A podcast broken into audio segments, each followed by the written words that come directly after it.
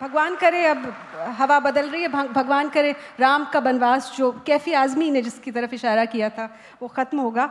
और एक चीज़ जो मैं कहना चाह रही थी, वो ये है कि जानिसार अख्तर और कैफी आज़मी को अगर हम थोड़े if I am not being too esoteric थोड़े मल्टी डिसिप्लिनरी डिसिप्लिनरी अंदाज में देखें साइकोलॉजी का चश्मा पहन के देखें तो दोनों एक तरह से कम या ज़्यादा लेफ़्ट ब्रेन राइट ब्रेन की आमेजिश थे कॉम्बिनेशन थे।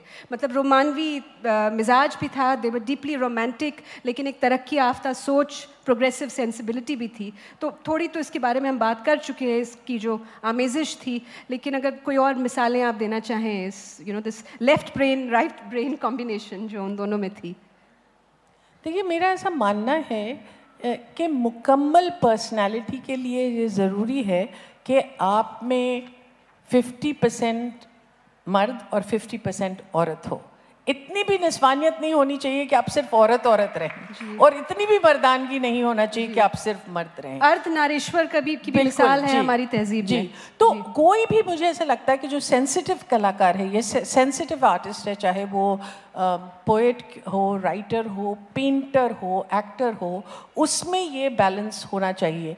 और ये जो शायर हैं चाहे वो अख्तर हो या कैफ़ी हो या फैज़ हो इन सब में आपको ये नज़र आता है। तो उनमें दोनों पहलू जो हैं वो पूरी तरह से बैलेंस है। हालाँकि मुझे ऐसा लगता है कि अख्तर साहब का जो एक्सप्रेशन है वो कैफ़ी साहब के एक्सप्रेशन से थोड़ा अलग है। लेकिन बात दोनों वही करते हैं। जावेद साहब आप तो खुद इसका मुजस्मा है तो आपको कुछ कहना चाहिए इस बारे में?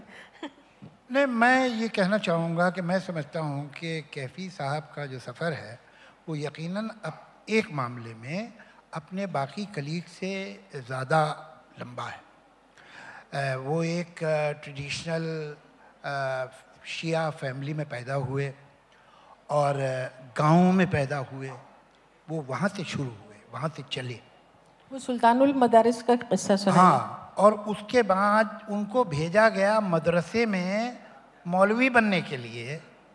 जहाँ उन्होंने जाके कुछ स्ट्राइक व स्ट्राइक कर दी तो निकाल दिए गए वहाँ से अपने साथियों समेत। तो उनके आयशा सिद्दीकी एक राइटर हैं प्रोग्रेसिव राइटर उन्होंने लिखा है कि कैफ़ी साहब को उनके बुज़ुर्गों ने मदरसे भेजा था कि वो बुज़ुर्गों की खबरों पे फातिहा पढ़ना सीख जाएँगे। तो वो तो मज़हब पर ही फातिहा पढ़ के बाहर आ गए। तो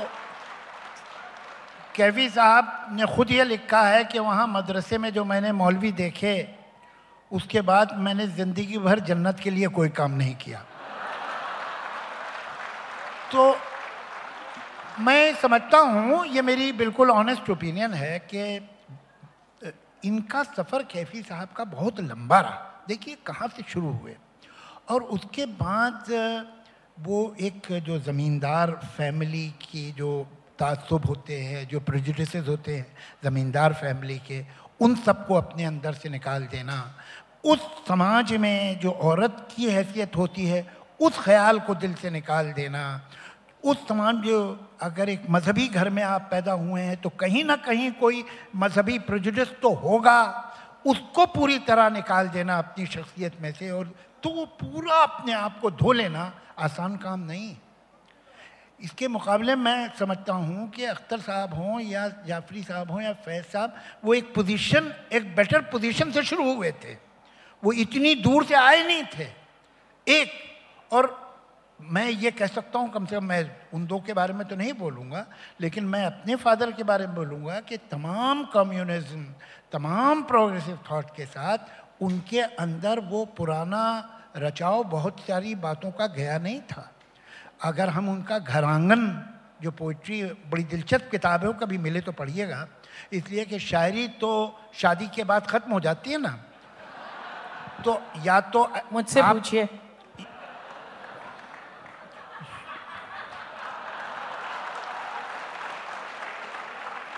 ये लंका में हुआ था एक बार और ये अब हो रहा है। घर का भेदी ऐसा ही करता है। तो तो आमतौर से मोहब्बत या तो नाकाम हुई तो फिर वो अमर हो गई। लेकिन अगर हैप्पी एंडिंग हुई तो उसके बाद पोइट्री नहीं होती है। लेकिन अख्तर साहब ने एक पूरी किताब लिखी है, घर आँगन, जिसमें सारी पोइट्री शादी की, बात की जो ज़िंदगी है उसके बारे में है। बहुत खूबसूरत है। लेकिन उसके बाद भी मुझे उसमें ऐसा लगता है कि जो औरत निकल के आती है, वो एक ट्रेडिशनल इंडियन औरत है। तो कहीं उनकी फैंटेसी में जो औरत है, वो ट्रेडिशनल इंडियन औरत है। तो वो मेरे ख्याल से जो ट्रेडिशन की ग्रिप उन पे थी, वो बहुत गहरी कैफी साहब के मुकाबले में थी, मेरा ऐसा ख्याल। विद ऑल ड्यू रिस्पेक्ट मैं उनकी शायरी को क्रिटिसाइज नहीं कर रहा, लेकिन मुझे ऐसा दिखता है कि वो इतनी आज़ादी उसमें नहीं दिख रही मुझे। मुझे तो वो हिंदुस्तानी औरत जानी पहचानी लग रही है। अब किस्मत भी उनकी ऐसी थी कि उनकी ज़िंदगी में जो औरतें आईं चाहे वो मेरी माँ हो या मेरी माँ के मरने के बाद जो उन्होंने दोबारा शादी की आ, मेरी बहस बहनों की माँ वो सब औरतें ऐसी थीं कि वो खिदमत में ही लगी रह पूजा ही करती रहती थीं। तो अब उनकी भी आदत बिगड़ी हुई थी थोड़ी सी तो ये ये भी था। तो ये डिफरेंस मुझे ज़रूर दिखता है उन लोगों में। हालाँकि जहाँ तक बाकी सोशल वैल्यूज़ का ताल्लुक है, वो तो ज़ाहिर है कि इन सब का जितने प्रोग्रेसिव पोइट्स या राइटर्स हैं, उनका एक ही रहा है। ए रिलीजियस टोटली मतलब हमको तो बचपन में बताया गया, बेटा, ये काम ना करना तुम, इधर से दूर ही रहो।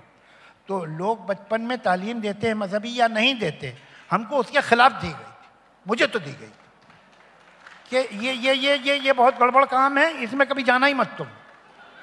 तो मौलाना सुन रहे हैं ना आप? सामने बैठे हो। जी।